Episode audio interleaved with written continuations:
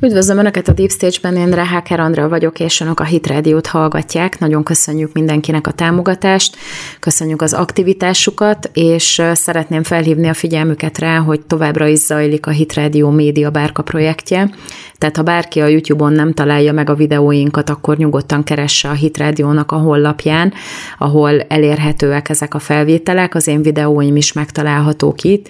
de egyébként iratkozzanak fel a YouTube csatornáinkra, köztük az enyémre is, aminek a neve a műsor nevével egyezik meg, azaz Deepstage,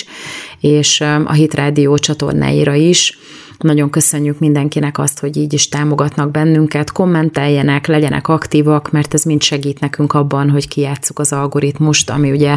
megpróbálja a konzervatív tartalmakat lekorlátozni, annak ellenére, hogy ugye állítják, hogy ez nem így van. A mai műsorban több érdekes témát hoztam.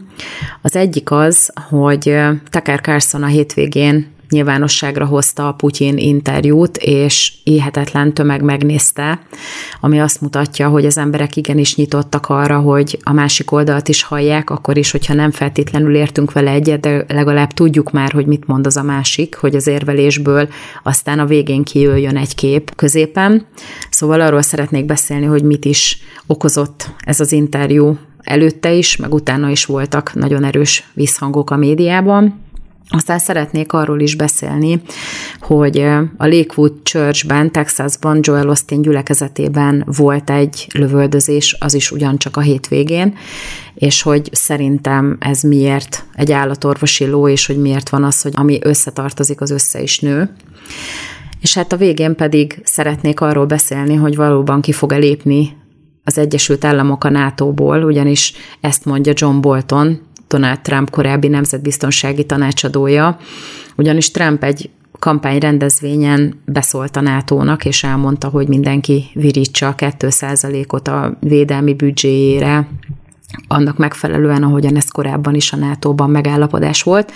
Szóval érdekes helyzet alakult ki, és a sajtóvisszhang is utána nagyon-nagyon érdekes volt. Tehát szerintem nagyon jók a témák, érdekesek, és remélem, hogy ezzel itt tudom tartani Önöket egészen a műsor végéig a hangszórók mellett. Szóval jó szórakozást kívánok, és bele is vágunk a hírelemzésbe. A hétvégén végül kikerült az X-re Tucker Carlson Putyin interjúja, amivel kapcsolatosan a főáramú média már azelőtt mindenféléket mondott, hogy egyáltalán megnézhető lett volna, még az sem volt biztos, hogy egyáltalán a Tucker Carlson meg is csinálja ezt az interjút, tehát lehetett volna egy mém is az egész, hogy oda megy Moszkvába, vagy úgy tesz, mintha Moszkvába lenne. Ugye beszélt róla már korábban, nyilván beharangozza a nagy eseményt, hogy sikerült végül leegyeztetni, hogy Putyinnal le tudjon ülni egy pár órára beszélgetni a Kremlben, de közben azért bement boltokba, hogy bizonyítsa, hogy igazából az oroszok ugyanúgy hozzájutnak az élelmiszerekhez, mint ahogy elvileg az amerikaiak is hozzájutnak, és hogy nem rosszabb a helyzet a hiányok terén, mint otthon. Nyilván azon kiakadt a főáramú média, hogy a konzervdobozokon lopásgátlók vannak, de hát ez egy kulturális kérdés inkább, nem az a kérdés, hogy van-e konzerv, hanem hogy lopásgátlóval kell ellátni. Tehát ezek alapvetően akár, ha innen nézzük, akkor Franciaországban is lehetnének, mert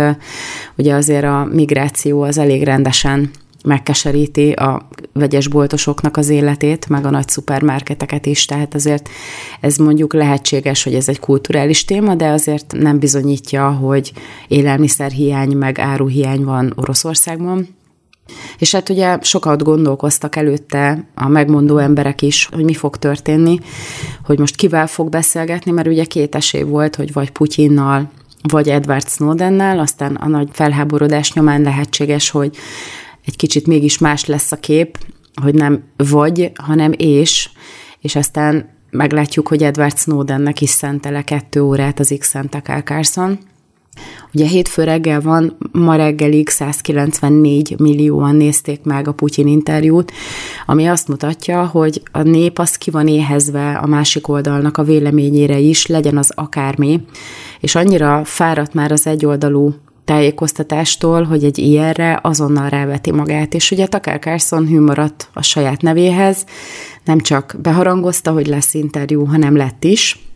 felrakta az internetre, és aztán nyilván olyan hatással volt rá, hogy több ilyen rövid elemzés is van utána a Tucker Carlson csatornáján,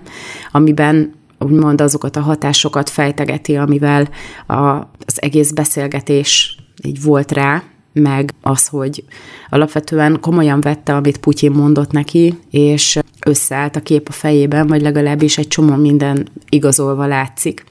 Na most ehhez képest a főáramú média az most semmi más nem csinál, csak azt, hogy próbál különböző kivett mondatokat máshogy értelmezni, mint ahogyan azok elhangoztak. És ugye természetesen az arrogancia sem hiányzik, megjelennek ilyen cikkek például az ABC News-on, hogy amit Putyin Tucker Carlsonnak mondott, néhol elvéti a nagyobb képet, és ez a cikk, ez most be fogja tömni ezeket a lyukakat. Tehát van valami újságíró, akinek ki sincs írva a neve, mert hogy ugye a szerzőre az van írva, hogy Associated Press, és akkor elővesznek mindenféle idézetet Putyintól, ami aztán utána megmagyarázásra kerül, tehát például azt, hogy Putyin elmondja, hogy ők kezdték a háborút 2014-ben, és a mi célunk, hogy megállítsuk ezt a háborút, de nem mi kezdtük 2022-ben, hanem ez egy próbálkozás arra, hogy véget vessünk neki. És ugye most itt magyarázzák a bizonyítványt, hogy természetesen Putyin arra gondolt, amikor 2014-ben kitörtek a zavargások, mert Viktor Janukovicsot lényegében kilőtték a hatalomból, annak ellenére, hogy Janukovics volt a megválasztott elnök, és ugye tömegdemonstrációk voltak Kijevben, és így tovább. És ugye a lényeget nem értik, amit ugye Putyin elmondott ebben az interjúban, hogy folyamatosan manipulálja kívülről bármilyen módon, akár titkosszolgálatokon át, akár más politikai kapcsolatokon keresztül a nyugat, azokat az eseményeket, amelyek egyébként Oroszországban és a környező országokban is történnek. Ugye Ukrajna az egy egyszerű megoldás, mert ugye Európa szélső részén egészen könnyen hozzáférhető, és ugye nyilvánvaló, hogy az ukránok is akarták a nagy amerikai álmot, ami aztán most a rémálommá változott a számukra. Tehát ugye nyilvánvaló, hogy a 2022-es februári eseményekre nem volt ilyen előzmény, nem voltak zavargások, de azért, hogyha valaki hallgatja a csatornámat, meg a hasonló csatornákat, ugye az ultrahangot például, vagy a rádiót, meg a pesti srácokat, akkor ott azért senki számára nem volt ez egy újdonság, hogy a nyugat manipulációja volt a lényeg, hogy az volt az, ami végül kiváltotta, hogy Putyin belépett az ukrajnai területre, és hát biztosítani próbálta azoknak a kisebbségeknek a védelmét, akiket egyébként senki nem védett meg. Tehát ez a hivatalos narratíva az orosz oldalról. Szóval ez itt teljes egészében kimarad. Akkor ugye a náci témák, az is, hogy természetesen nincsenek nácik Ukrajnában, tehát az ABC News szerint ez egy teljesen fals és hazugság a végén, tehát ez egy olyan kijelentés, aminek semmilyen valóság alapja nincsen. Na most azért, aki figyelte a háborús eseményeket, már pedig nagyon-nagyon sokan figyelték, és itt Magyarországon is rengeteg kiváló szakértőt lehetett hallani a témában, meg lehet a mai napig is. Azért az Azov az hát elég erősen hajaz a nemzeti szocialistákra, meg ezekre a különböző ilyen fegyveres csoportokra, tehát ha innen nézzük, akkor azért nem teljesen alaptalan, amit Putyin mond. De a lényeg az, hogy ugye mindenki azonnal leárulózta Tucker Carlsont. A legelején már még ki se jött az interjú, már mindenki elkönyvelte, hogy hazaáruló, és hogy abszolút propaganda lesz, és tele lesz hazugsággal, de ugye az igazság, hogy a szocializmusban is így volt, meg most is így van, hogy aki valamivel megvádol valaki mást, annál meg kell nézni, hogy az illető az vajon nem maga is bűnös-e ugyanebben. Márpedig a főáramú nyugati média az olyan szinten hazudik, és olyan hihetetlen módon megpróbálja manipulálni az embereket, hogy az már szinte ilyen felháborító, tehát hogyha az ember csak úgy végig gondolja, hogy mi történhetett, és elolvas egy-két cikket, akkor azonnal látja, hogy ezek valószínűleg ilyen fizetett hirdetések, majdhogy nem. Mert annyira távol áll sokszor, meg a magyarázat is attól, ami valójában a háttérben zajlik, és ugye pontosan itt van a Politikónak az interjúja is, vagy nem interjú, hanem a Politikónak a magyarázata a Putyin interjúról, és hát itt is ott van, hogy végigrágják az első pont, amit meg akar cáfolni, mert ugye 9 pontot cáfol a Politico. Putyin azt állította Tucker Carlsonnak, hogy ő neki már elege van ebből a háborúból, és meg akar állapodni, és ugye a Politico azt természetesen tudja, hogy Putyinnak még nincsen ebből elege, és hogy még mindig szeretne tovább háborúzni. Aztán ugye a Politico azt is gondolja, hogy Putyin megpróbálta az amerikaiaknak a hitét aláaknázni a saját demokráciájukban. Tehát ilyen röhelyes próbálkozások arra, hogy magyarázzanak dolgokat, amiket egy külső szemlélő, akár mi is itt Magyarországon, szinte egyértelműen be tudunk azonosítani. Tehát ugye Putyin azt mondta Tucker Carlsonnak, vagy legalábbis utalt rá, hogy alapvetően nem az emberek választják a politikusokat, vagy nem azok irányítják az országot, akiket az emberek választanak. És akkor ugye Tucker Carlson, hogy pontosítsa a dolgokat, visszakérdezett, és azt mondta, hogy úgy hangzik, mintha ön egy olyan rendszert írna le, amit nem a nép irányít, vagy nem a nép működtet, vagy nem azok az emberek, akiket megválasztottak ön szerint. És ugye Putyin úgy válaszolt, hogy ez így van, ez nem attól függ, hogy milyen a vezetőnek a személyisége, hanem minden attól függ, hogy az elitnek milyen a gondolkodásmódja. Tehát ezt, aki hallgat minket, az egyértelműen tudja azonosítani, hogy van egy háttérhatalom, akár a pénzemberek, akár ki lehet ott a háttérbe, aki megmondja, hogy mi fog történni, és az fog történni, és azok az emberek, akik ott vannak a szemünk előtt, azok a legtöbb esetben egyáltalán nem azok, akik a valódi hatalmat gyakorolják. És hát ez egy ilyen eléggé vérszegény próbálkozás arra, hogy most ezen így felháborodjunk, hogy a demokráciát azt teljes egészében ki akarja venni az embereknek a kezéből Putyin, és el akarja venni a hitüket benne. Hát akinek van bármi politikai érdeklődése, akár az Egyesült Államokban is, ott a patriotizmus nem engedi meg egyedül, hogy mondjuk hangosan kiabáljanak az egész demokratikus rendszerrel kapcsolatban, ami nagyon-nagyon régóta egyáltalán nem demokratikus,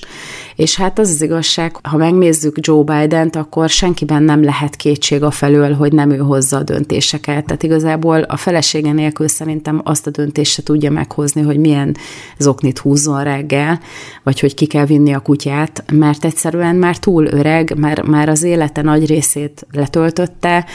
és olyan állapotban van, ami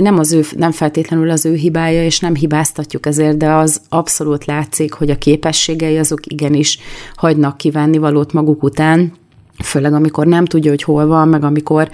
igazából a demenciás emberekre jellemző módon François Mitterrandról beszél Macron helyett. Tehát az azért azt mutatja, hogy a múlt az elevenebb, mint a jelen,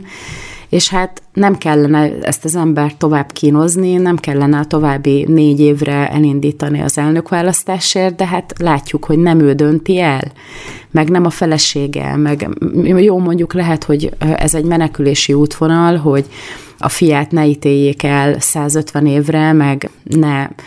omoljon össze a nagy családi vállalkozása vagyonnal együtt, de ettől függetlenül nem alkalmas rá. Na mindegy, szóval aki hallgatja ezeket a műsorokat, amiket készítünk, akár a Hit Rádión, akár itt az én csatornámon, az tudja, hogy már régen nem az amerikai nép határozza meg azt sem, hogy ki lesz az elnök jelölt,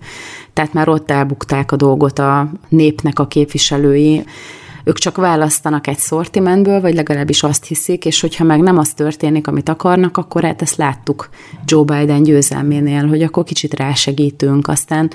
utána ugye nyilván nem lehet ezt az egészet teljes egészében nyilvánosságra hozni, vagy nem lehet lebuktatni, úgymond ezeket a próbálkozásokat,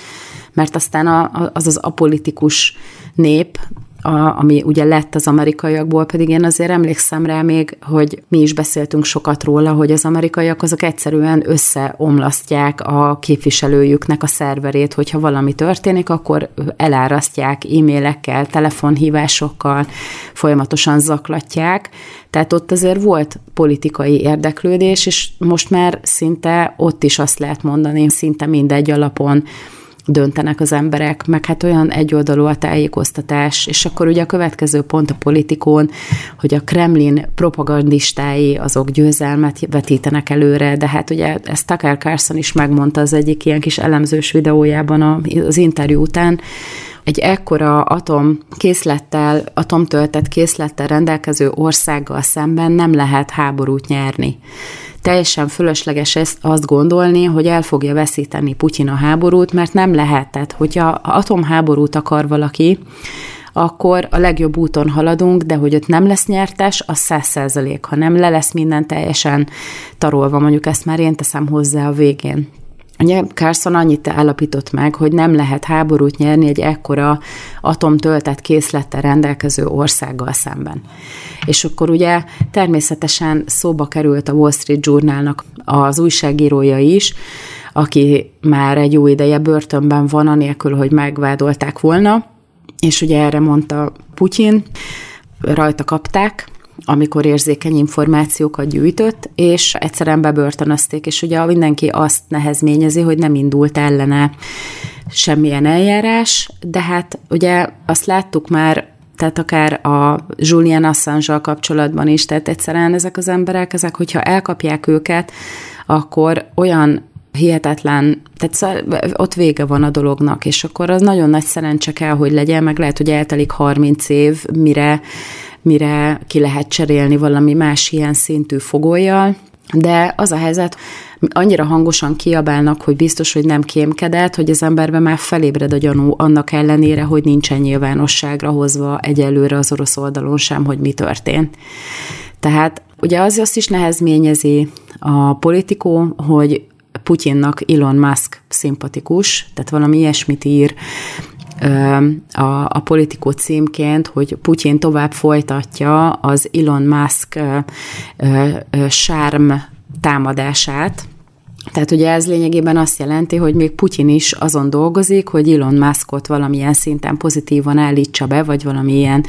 ilyen emberbarátként, és ugye hát itt tudjuk, hogy az a baj, az fáj nekik, hogy az X-en meg tud jelenni egy ilyen Tucker Carlson interjú, amit egyébként sehol nem tudott volna lehozni a Tucker Carlson, ugye azonnal elkaszálták volna, és hát az X, akármi legyen is a célja Elon Musknak ezzel, még mindig alkalmas az ilyenekre, és hát látjuk is, hogy hát Musk az érti, hogy ez üzlet. Tehát azt a rengeteg konzervatívot, aki kiszorul a YouTube-ról, meg a Facebookról, meg az összes ugye szélső baloldali közösségi média felületről, azt a keblére ölelte Elon Musk, és hülyére keresi magát a pénzből, ami befolyik a végén. Mert az, hogy 3 nap alatt 194 millióan megnéznek egy interjút, ami 2 órás, tehát az azért nem egy 15 perces videó, amit 10 percig, meg 12 percig néznek átlagba az emberek, mert megunják, hanem 2 órás. És hát igen, tehát az a helyzet, hogy ezeket érteni kellene. Tehát ha valakit tényleg az üzlet érdekelne, és nem a politikai hatalom, akkor nem szalasztanának el ilyen hihetetlen lehetőségeket. Szóval az a helyzet, hogy próbálkozik a háttér, meg próbálkozik a szélső baloldali média is, hogy diszkreditálja ezt az egészet, de én ajánlom, hogy nézzék meg, ha tudnak jól angolul, akkor szerintem nagyon érdekes végigrágni, hogy mit is gondol Putyin, és hát nagy meglepetések azért nem érnek bennünket, bár Tucker Carlsont érték meglepetések, de ettől függetlenül szerintem ez egy jó dolog, hogy a másik oldal is meg tud szólalni. Szóval reméljük, hogy még sok ilyen fog történni, és hát imádkozni kell Tucker Carlsonért, hogy nehogy valami baleset érje, vagy valami probléma legyen, mert azért most igen jelentős borsot tört a háttérhatalom orra alá, és hogyha ezt tovább folytatja, és tényleg lesz Edward Snowden interjú is, akkor komolyan aggódni kezdhetünk a testi épsége miatt. Most is szeretnék egy olyan dologról beszélni, ami engem keresztényként nagyon is negatívan érint, és az első gondolatom az volt, amikor hallottam ezeket a híreket, meg aztán utána itthon is megbeszéltük, hogy ami összetartozik, az össze is nő. Tehát ez egy olyan alaptörvény, ami nagyon valószínű, hogy igen, sokszor megfigyelhető a világ eseményeiben, és hogyha nem is látjuk egyből az összefüggést, azért nagyon-nagyon valószínű, hogy a háttérben ott vannak ezek a dolgok. Ugye vasárnap lövöldözés tört ki a Lakewood Churchben, a Joel Austin által vezetett Mega Churchben, tehát ez egy óriási nagy gyülekezet, ilyen több tízezres létszámú, ami azért a jelenlegi helyzetben egészen nagynak számít, még így amerikai viszonylatokban is, és hát ez a lövöldözés, ez alapvetően megint csak megmutatja, hogy mennyire elfogult a közösségi média, mennyire elfogultak a média felületek, tehát az újságok azok, akik tudósítanak, meg hogy mit eredményez a propaganda a végén. Ugye ez az illető, aki lövöldözött, most, hogyha megnézi az ember a híreket, mondjuk például az Associated Press-t, ami egy nagyon nívós francia, olyan, mint az MTI nálunk, csak nyilván sokkal sokrétűbb és nagyobb forrásokkal rendelkezik, tehát rengeteg külföldi tudósítója van, és így tovább, tehát megtehetné, hogy objektíven tájékoztat. Mindenféle információval rendelkezik, tehát tudja, hogy ez a Moreno nevezetű ember, aki lövöldözött, akiről először azt gondolták, hogy nő, tudja róla, hogy transznemű, mert ugye korábban férfi volt, talán Jeffrey-nek hívták, és akkor most már nem férfi, hanem most már ugye nőnek képzeli magát, ez ugye elment ebbe a Mega Churchbe, ja igen, megvan a neve, Genesse Yvonne Moreno, tehát ugye a Jeffrey helyett Genesse lett, és elvitte a fiát is, akit végül fejbe lőtt, tehát az ő fia volt az egyik, aki a sérültek között volt, és ugye volt nála egy kézilőfegyver, ami nagyon érdekes, hogy hogyan jutott be, tehát valószínű, hogy ő készült erre a dologra, mert ugye ezekben a Mega Church rendezvényekben olyan biztonsági előírások vannak, még Magyarországon is, hogyha egy ilyen óriás rendezvényre valaki elmegy, akkor ott ilyen beléptetőkapuk vannak, meg olyan biztonsági szolgálat, akik végigrágják az embernek az összes podgyászát, ha van neki, megnézik a ruháját, sokszor fémdetektorokkal, és így tovább. Tehát azért megvannak erre az előírások, és a Lakewood Church ez egy óriási nagy gyülekezet, ahol valószínűleg ennek még szigorúbb előírásai vannak, mert ott azért nem ritka, hogy ilyen 10 000-es létszámú, meg 20 000-es létszámú rendezvényeket tartanak. Minden esetre ez az ember bevitte magával a fegyvert, aminek a markolatára rá volt írva, hogy szabadítsuk fel Palesztinát. Tehát ugye az AP, az Associated Press az úgy tudja, hogy csak egy Palesztina matrica volt rátéve a fegyvernek a markolatára, de valójában nem, hanem arról volt szó ezen a matricán, vagy a feliraton, hogy szabadítsuk fel Palesztinát. Ugye egy fényképet is feltettek az X-en, lehet látni ennek az embernek az arcát is, és hát egyértelműen látszik, hogy drogos, tehát 100%, hogy valamiféle crack vagy más jellegű ilyen szintetikus drog függőségben szenved, tehát egyértelműen lerí az arcáról, és hát látszik, hogy ez egy ilyen többszörösen problémás szituáció. Ugye transznemű, a másik az, hogy drogos, ráadásul szabadítsuk fel Palesztinát, erre szokták mondani, ez az abszolút hátrányos helyzetű ember. Tehát az egész helyzetről látszik, hogy a propaganda terméke ez az ember, tehát akinek megengedték, meg megmondták neki, hogy lehetsz akármi, és ugye összehozzák ezeket a transzgender, meg egyéb aktivizmusokat azzal, hogy ez az a sik, hogyha nem Izrael mellé állunk, hanem Palesztina mellé. Annak ellenére, hogy abszolút nem jogos, hogy a terroristákat védelmezze valaki, meg terrorcselekményeket nyilvánítson jó cselekedeteknek csak azért, mert ki van akadva a zsidókra. Tehát az az igazság, hogy ami összenő, az valóban összetartozik. Tehát ez ennél az embernél ez a rengeteg mentális probléma, amit még csak tetézett a drog, ez borítékolva volt, hogy valami hasonlóban fog kifutni, csak ugye a másik, ami a legnagyobb problémám nekem evangéliumi keresztényként ezzel az egész sztorival, ugye az összes lövöldözés az mindig probléma. Akármikor történik, akárhol történik, akármilyen okból történik, amikor egy embernek a mentális összeomlása miatt más emberek meghalnak, az mindenhol óriási tragédia. Tehát akármelyik egyetemen történik, vagy bárhol, akármilyen iskolába, de ezeknek valószínűleg itt jelentősége van, hogy ez egy evangéliumi gyülekezetben történt. Ugyanis azt kell, hogy mondjam, hogy ezek az üzenetek, amiket ez az ember megfogalmazott, vagy ami ez az egész ember egy üzenet. Transznemű, drogos, szabadítsuk fel Palesztinát, ezek mind a szélső bal, meg a globalizmus üzenetei. Az, hogy a transzneműség az egy lehetőség, az a szélső balnak az egyik üzenete, és az a célja, hogy saját magukat tegyék terméketlenné az emberek, mert így akkor nem kell tömegével sterilizálni őket, hogy aztán arra a rengeteg erőforrásra, amit ők maguknak szeretnének, értsd alatt a globalisták, azokat az erőforrásokat akkor nem kell erőszakkal elvenni, hanem egyszerűen nem születnek gyerekek, és akkor egyre kevesebb lesz az ember. Na most ez egy kicsit sántít azért, mert ugye Ázsiában nem nagyon hívei az emberek a globalizmusnak, vagy legalábbis nem kasztrálják magukat szándékosan saját maguk, tehát ott azért hatalmas népességnövekedés van. De a nyugat-európai és az észak-amerikai úgynevezett fejlett civilizáció az éppen jelenleg töri derékba a saját fejlődését és a megmaradását, azt igen erősen veszélyezteti, főleg az Z-generációban, ezzel a transzneműséggel. A másik az, hogy ugye a drogfüggőség, tehát látjuk a határoknál, hogy mennyi fentanil érkezik meg Amerikába. Tehát ez egy ékes példája ez az ember, hogy akárhol, akármikor szintetikus drogokhoz könnyen hozzá lehet jutni, ráadásul most már nem is annyira sokba kerül, de a végén egy ilyen junkie lesz az emberből, aki a saját gyerekét lövi fejbe. Meg hát nyilván próbált másokat is megölni, csak ugye, ahogy mondtam, egy ilyen tömegrendezvényen a biztonsági szolgálat is más, meg ugye a tagok Texasban viselnek fegyvert valószínűleg, de alapvetően a gyülekezet az nem a rendőrség, tehát jó hiszeműek az emberek, akkor nem feltételezi az új emberekről, hogy azok biztos azért jönnek, hogy halomra lőjenek mindenkit, hanem azért jön, mert kíváncsi az Isten tiszteletre, kíváncsi az igére, kíváncsi Istenre, kíváncsi az egyházra, és így tovább. És a másik pedig, hogy ugye a szabadítsuk fel Palesztinát, az is egy baloldali üzenet. Ugye nem férnek össze ezek az úgynevezett kirekesztő vallások a globalizmussal, tehát se a kereszténység, se a zsidóság. Ugye a zsidóság az egy lokális probléma, mert ugye nem egy világvallásról beszélünk, annak ellenére, hogy nagyon sok zsidó van világszerte, bár mondjuk már egyre kevesebb, tehát ez sem teljesen igaz,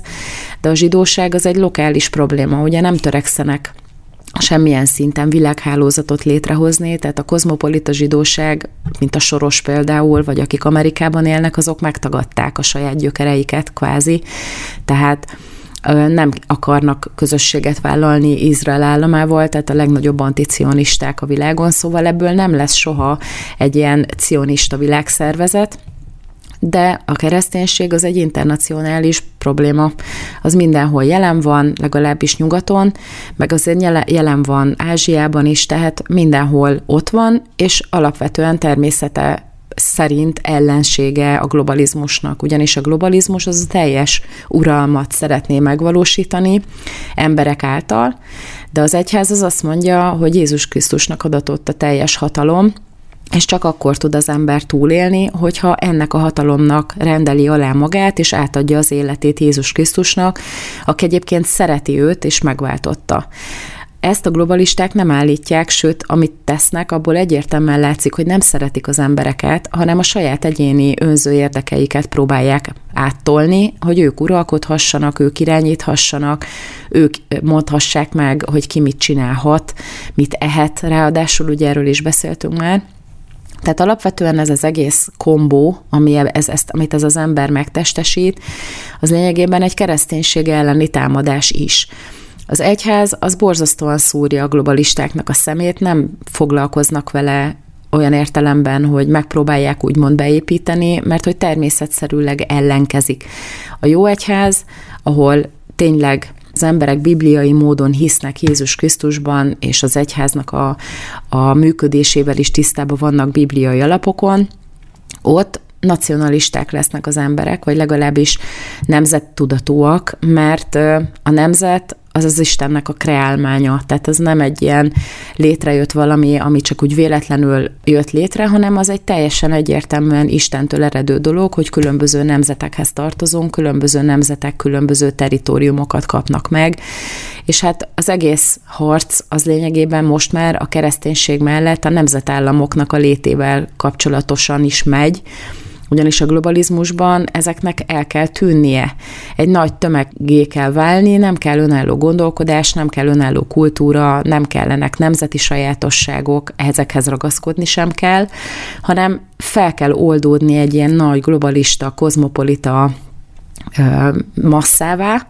ami aztán azt csinálja, együtt mozdul, azt csinálja, amit fölülről mondanak neki. Ugye az európai polgár eszméje az lényegében ennek az első prototípusa, hogy nem kell neked magyarnak lenni főleg, hanem te európai polgár legyél. Tehát a momentumosok például a parlamentben ezért nem értik, hogy mi a probléma, mert ők európai polgárok, és ugye ők nem azt nézik, hogy az országnak mi az érdeke, hanem azt hiszik, hogy azon dolgoznak, hogy a nagy európai összérdek az legyen kiszolgálva, mert hogy ez sokkal magasabb rendű, meg nagyobb dolog, mint a magyar érdek, de közben az egész egy olyan embernek, aki szereti a hazáját, és tudja, hogy a nemzete az az Istennek a létrehozott ajándéka, az, hogy mi magyarok vagyunk, és hogy fennállt ez az ország ilyen sokáig, meg a nemzeti öntudatunk, az nem egy istentelen dolog, meg nem egy abszolút írtandó dolog, hanem az egy jó dolog, és alapvetően itt van a konfliktus a háttérben. És ugye a kereszténység, Joel Austinnak a gyülekezete, az egy evangéliumi gyülekezet. Bibliai alapon álló, újjászületett keresztények tartoznak hozzá, Szent Szellemmel betöltött emberek. Nekem van ismerősöm is ott él Texasban, és az a helyzet, hogy ezek az emberek, ezek bibliai, evangéliumi módon élik az életüket, és abszolút nem vágynak arra, hogy a világuralom az ő kezükben legyen, viszont azt elősegítik, hogy Jézus Krisztus, akié a hatalom, uralkodni tudjon a földön, amikor visszatér. És ez a dolog az, hogy mi azt mondjuk, hogy Jézus Krisztus fog uralkodni, és a globalistáknak az a gondolata, hogy ők fognak uralkodni, vagy az ő általuk kijelölt nagy világvezető, ha lesz ilyen,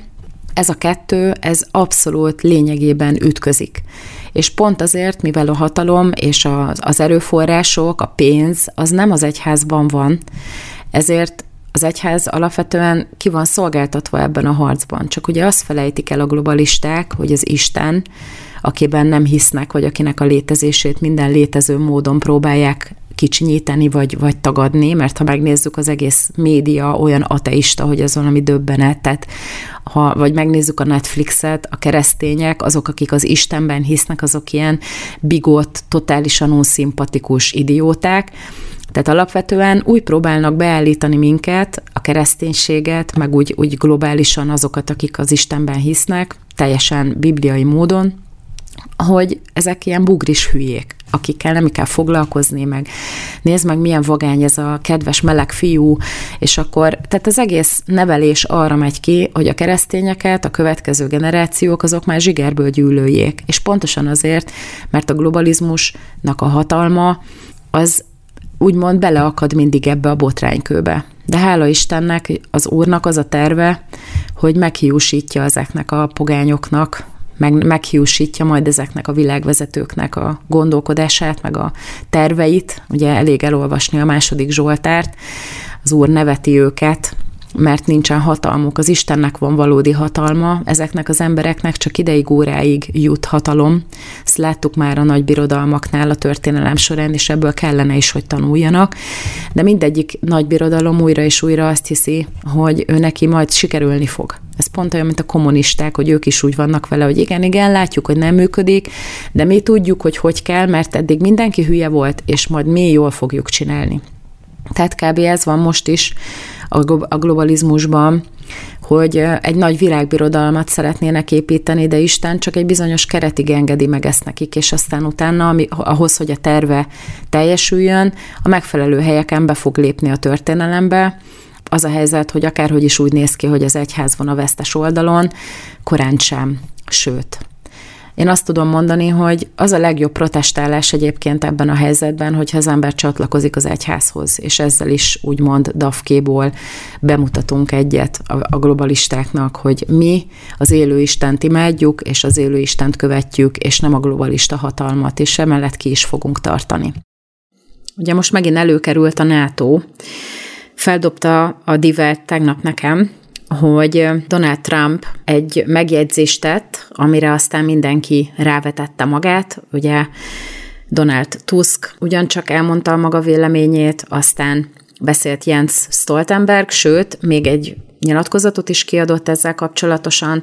és hát megszólalt természetesen John Bolton is, akit a CNN előszeretettel idéz, mint Trump ex-tanácsadóját, csak azt nem mondják el, hogy egyébként összevesztek, tehát azért nem zökkenőmentes a kapcsolat, és hát azért John Bolton elég érdekes dolgokat mondott arról, hogy Trump miket is tenne, hogyha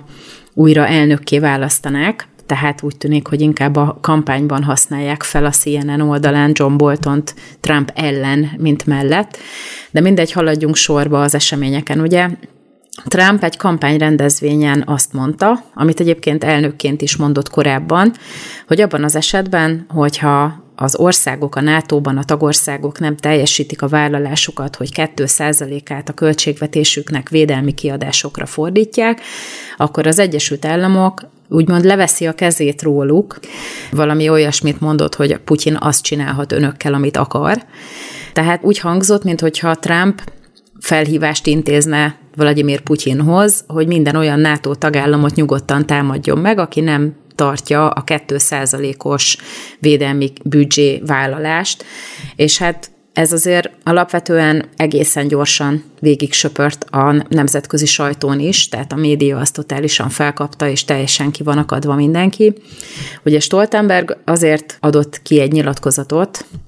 mert hogy ők úgy értelmezték, hogy lényegében az Egyesült Államok potenciálisan megválasztható elnöke, mert ugye ezért Joe Bidennel kapcsolatban egyre jobban merülnek fel a kifogások. A leendő amerikai elnök kvázi elmondja az orosz elnöknek, hogy nyugodtan csináljatok, amit akartok a többiekkel, mert hogy úgyse fogunk beavatkozni, mert hogy nem teljesítik a vállalásukat. És hát közölte a főtitkár, hogy a NATO képes az 5-ös számú cikkely szerint, az alapítókirat 5-ös cikkely szerint megvédeni a tagállamait, amennyiben azt megtámadja egy külső hatalom, és hogy ezt meg is fogja tenni a jövőben is. Tehát nincsen semmi probléma, az Egyesült Államok nem teheti meg, ezt már én teszem hozzá, hogy kiáll a NATO éléről, vagy azt mondja, hogy ő egyedül eldönti, hogy nem avatkozhat be a NATO abba a konfliktusba, ahol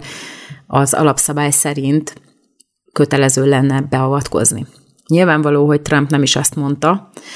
de azért érezteti, hogy a NATO az egy olyan védelmi szervezet, ahol a tagok jobbára azt várják, hogy majd az Egyesült Államok, akik egyébként is iszonyú pénzeket költenek a védelmi kiadásokra, meg a fejlesztésekre, majd ők beavatkoznak, mint ahogy ugye most ez Ukrajnával kapcsolatban is potenciálisan lehetne, ha Ukrajna NATO tagállam lenne. És ugye az amerikaiak majd szépen idejönnek a nagy hadseregükkel, meg a fejlett technológiájukkal, és akkor megnyerik nekünk a háborút, hogyha bárki megtámad bennünket. Ezért mi minek költsünk akármilyen védelmi kiadásokra? Most ezt direkt sarkítom ki, tehát ezért nem kell úgy venni, hogy senki se költ semmit erre, mert azt nagyon is lehet látni, hogy a lengyelek is fegyverkeznek, elég rendesen, nagyon régóta. Ugye a németeket tudjuk, hogy alapvetően egészen sokat költenek, bár ők azért a második világháború után egy nagy korlátozás alá kerültek. Ugye Magyarország is megteszi a magáét, meg ráadásul Magyarország, amikor Trump ezt az elnöksége alatt bejelentette, hogy ez kötelező, akkor Magyarország azért talán egyetlenként igyekezett ezt meg is tenni, a 2%-ot rákölteni a védelmi kiadásokra. Vukics Ferenc beszélgetett egyszer erről Bedő Imrével, szerintem nagyon érdekes volt ez a beszélgetés, és ott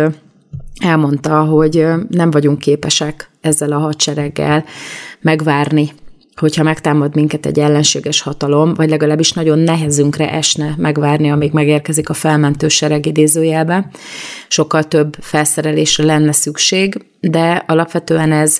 nyilvánvaló, hogy most egyelőre nincsen terítéken, tehát ennél akutabb problémái is vannak jelen pillanatban a költségvetésnek. Szóval van egy ilyen ellentmondás Trumpnak alapvetően teljesen jogos az a kérése, hogyha minden tagállam úgymond elvár védelmet, akkor legalább tegye meg a maga részét, hogy amennyire tőle telik, tudja védeni magát. Ugye a hadseregek le vannak szerelve, vagy legalábbis nem annyira ütőképesek, tehát ez az egész fegyverkezés téma, meg ez az egész hadseregfejlesztés, ez egy ilyen több sebből vérző dolog, és nyilván én nem vagyok ebben szakember, hogy ezt így kívülről laikus ész szem felül akár szakmailag megítéljem, de ugye ez a benyomása az átlagembernek, vagy legalábbis a hozzám hasonló átlagembernek ezekről a kérdésekről. És ugye megérkezik John Bolton, aki elmagyarázza a többieknek, akik ugye nem ismerik olyan jól Trumpot, mint ő, a CNN hasábjain, hogy hát ha Trumpot megválasztják újra elnöknek, akkor még az is előfordulhat, hogy az Egyesült Államok kilép a NATO-ból. Ami egyébként Trumpnak a megjegyzéséből egyáltalán nem volt kiolvasható, és ilyen szándék a Trumpnak egyébként korábban sem volt, tehát ezt nem fogalmazza meg Trump sehol, csak ugye nyilván a szájába adja a baloldali média, és fognak egy ilyen bolondot, mint ez a John Bolton, aki ugye nem volt sikeres a saját posztján, azért is, ugye Trump híres volt annak idején, hogy mindenkit kirugdosott, akivel nem volt elégedett, és ugye John Bolton úgymond, mint nemzetbiztonsági tanácsadó, nem állta meg a helyét, és aztán lett belőle egy nagy veszekedés, lett egy könyv, tehát John Bolton tök jól járt ezzel az egésszel, mert ugye mindenki megismerte a nevét, de alapvetően nem hiteles ebben a dologban, mert ugye nincsen egy jó viszony, tehát mondják a bírósági perekben is, hogyha valaki a haragosa a másiknak, akkor az nem tud jól objektív tanúskodást végrehajtani, mert alapvetően a harag az önmagában már azzal jár együtt, hogy az ember rosszakat mond a másikra, és megpróbálja befeketíteni, hogyha arra lehetőséget kap. És ugye ilyeneket mond a John Bolton, hogy Trump azt gondolta, hogy Vladimir Putyin az egy ilyen rendben levő pasas, és Kim, azaz Kim Jong-un, ugyancsak egy ilyen rendben levő pasas, és hogy alapvetően mi Észak-Koreát már sarokba szorítottuk. Tehát ez is egyáltalán nem biztos. Ezt valaki, aki belsős információkat vél ismerni, ő állítja, hogy ez így van, és ez abszolút nem ellenőrizhető. Tehát az, hogy Trump mit gondol Kim Jong-unról, vagy Vladimir Putyinról, annál azért több esze van, hogy ezt így nyilvánosan mindenkinek elmesélje, mert ezekkel az emberekkel potenciálisan tárgyalnia kell, hogyha újra elnökké választják, és ráadásul ő volt az egyetlen, aki sikerrel meg is tudta ezt tenni, tehát megindult egy normalizálódás az oroszokkal is, és Észak-Koreában is, ugye ő az első nagyjából, aki vette a fáradtságot és leült Kim Jong-unnal. Én most nem mondom, hogy Kim Jong-unt kósernek kellene tekinteni, de ettől függetlenül azért a kommunikáció az nem árt, mert lehet, hogy akkor lehetne rendezni a konfliktusokat anélkül, hogy bármilyen harc, vagy bármilyen fegyveres konfliktus kirobbanna. Tehát John Bolton elmondta, hogy a NATO az valódi veszélybe kerülne, és ugye hozzátette, hogy azt gondolom, hogy meg fogja próbálni, hogy kilépjen belőle. Tehát ez megint ez egy privát vélemény, amiből lett egy kattintásvadász cím, és lett belőle egy CNN cikk, amit jól fel lehet használni majd Trump ellen a kampányban. Pedig ha belegondolunk, hogy mit mond Trump, ő a saját országában a saját népét szeretné, hogyha megválasztaná őt újra amerikai elnöknek. Na most azt tudjuk nagyon jól, hogy Amerika iszonyatosan sok háborús konfliktusba avatkozik bele, nagyon sok külföldi bázist üzemeltet, tehát rengeteg helyen van amerikai katonai bázis, ezek tények,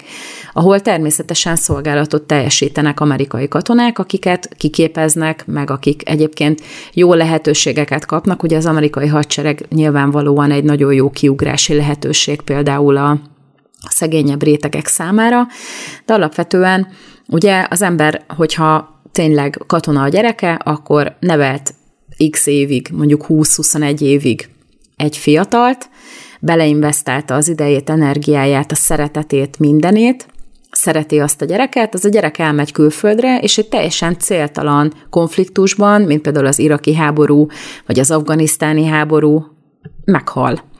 És ugye azért nem annyira pártolja a közvélemény a háborúkat, tehát az úgy van vele, hogy diplomáciai úton is tökéletesen jól meg lehet oldani ezeket a kérdéseket, és természetes, hogy Trump a kampányban rámegy erre a gondolkodásmódra, És elmondja, hogy ő nem fog senkinek segíteni, nem kötelező neki a NATO-ba úgymond azonnal ugrani, hogyha a többiek meg nem csinálnak semmit, hanem tőlünk várják, hogy a mi pénzünkből, a mi büdzsénkből, a mi embereinkkel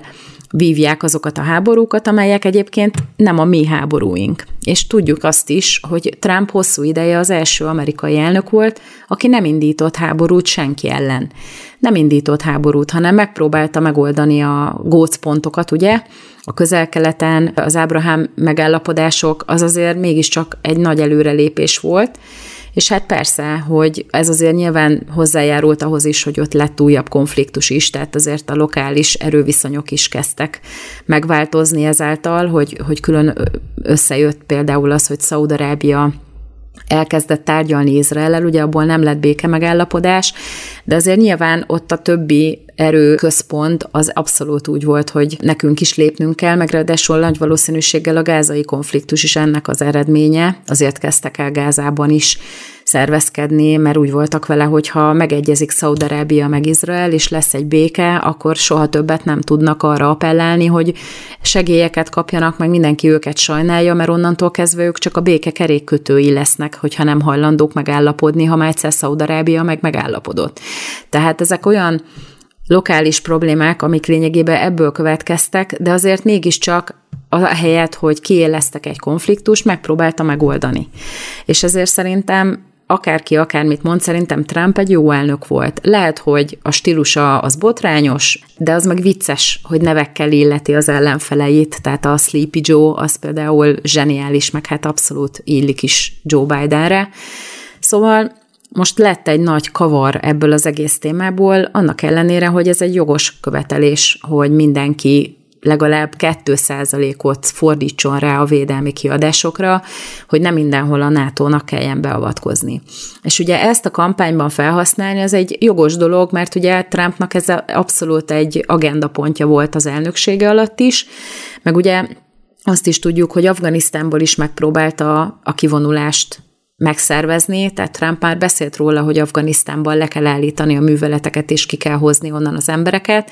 és hát ezt tette meg Joe Biden végül ezen az iszonyatosan méltatlan, undorító, flegma módon, ahogyan ezt megtette, és hát ez is alapvetően Trump malmára hajtaná a vizet, hogyha most nem hergelnék ellene a népet, és akkor ugye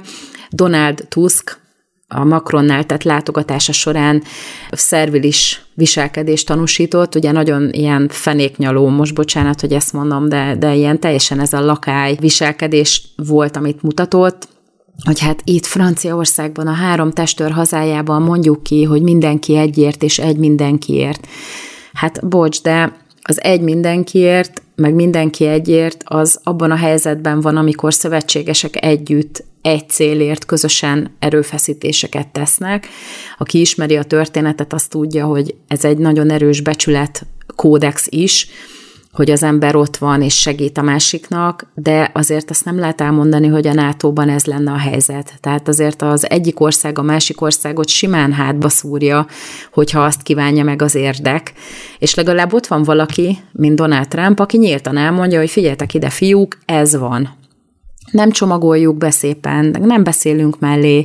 hanem ezt kell, hogy elfogadjátok, hogyha ezt elfogadjátok, akkor továbbra is itt leszünk és segítünk, ha meg nem fogadjátok el, akkor megvessetek magatokra. Tehát ez szerintem alapvetően megint csak azért idegesíti a nagy globalista vezetést, mert hogy nem illik bele ebbe a mézesmázos, ilyen teljesen fals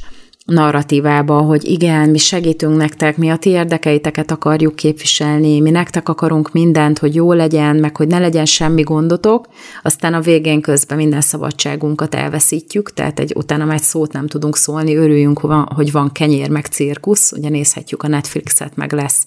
sáskaburger, és akkor onnantól kezdve, tehát egy ilyen ember, mint a Trump, aki őszintén megmondja, hogy figyeltek ide, én nemzetállami politikus vagyok, az én érdekem az, hogy Amerikának jobb legyen, és Amerikának úgy jobb, hogyha ugyanúgy kiperkáljátok a 2%-ot a védelmi büdzséből. Én nem mondom, hogy ez jó Magyarországnak, egyáltalán nem mondom, hogy ez úgy összességében mindenki számára jó. Azt mondom, hogy ez egy jogos nemzetállami politikát követő politikustól Ez egy teljesen jogos kérés. És az, hogy most így démonizálják, meg majd megpróbálják ellene a kampányban felhasználni, az meg megint csak, hát tudjuk, hogy kár lett volna a magaslabdát lecsapatlanul hagyni, de ettől függetlenül azért nekünk se kell mindent elhinni, amit olvasunk, főleg ne a CNN-en. Tehát kicsit mindig vizsgáljuk meg, hogy mi van mögötte, meg gondolkodjunk el rajta, hogy ki mit, miért mondhatott, és hogy valóban el is hangzott ez a dolog. Ha meg úgy értelmezzük, hogy ez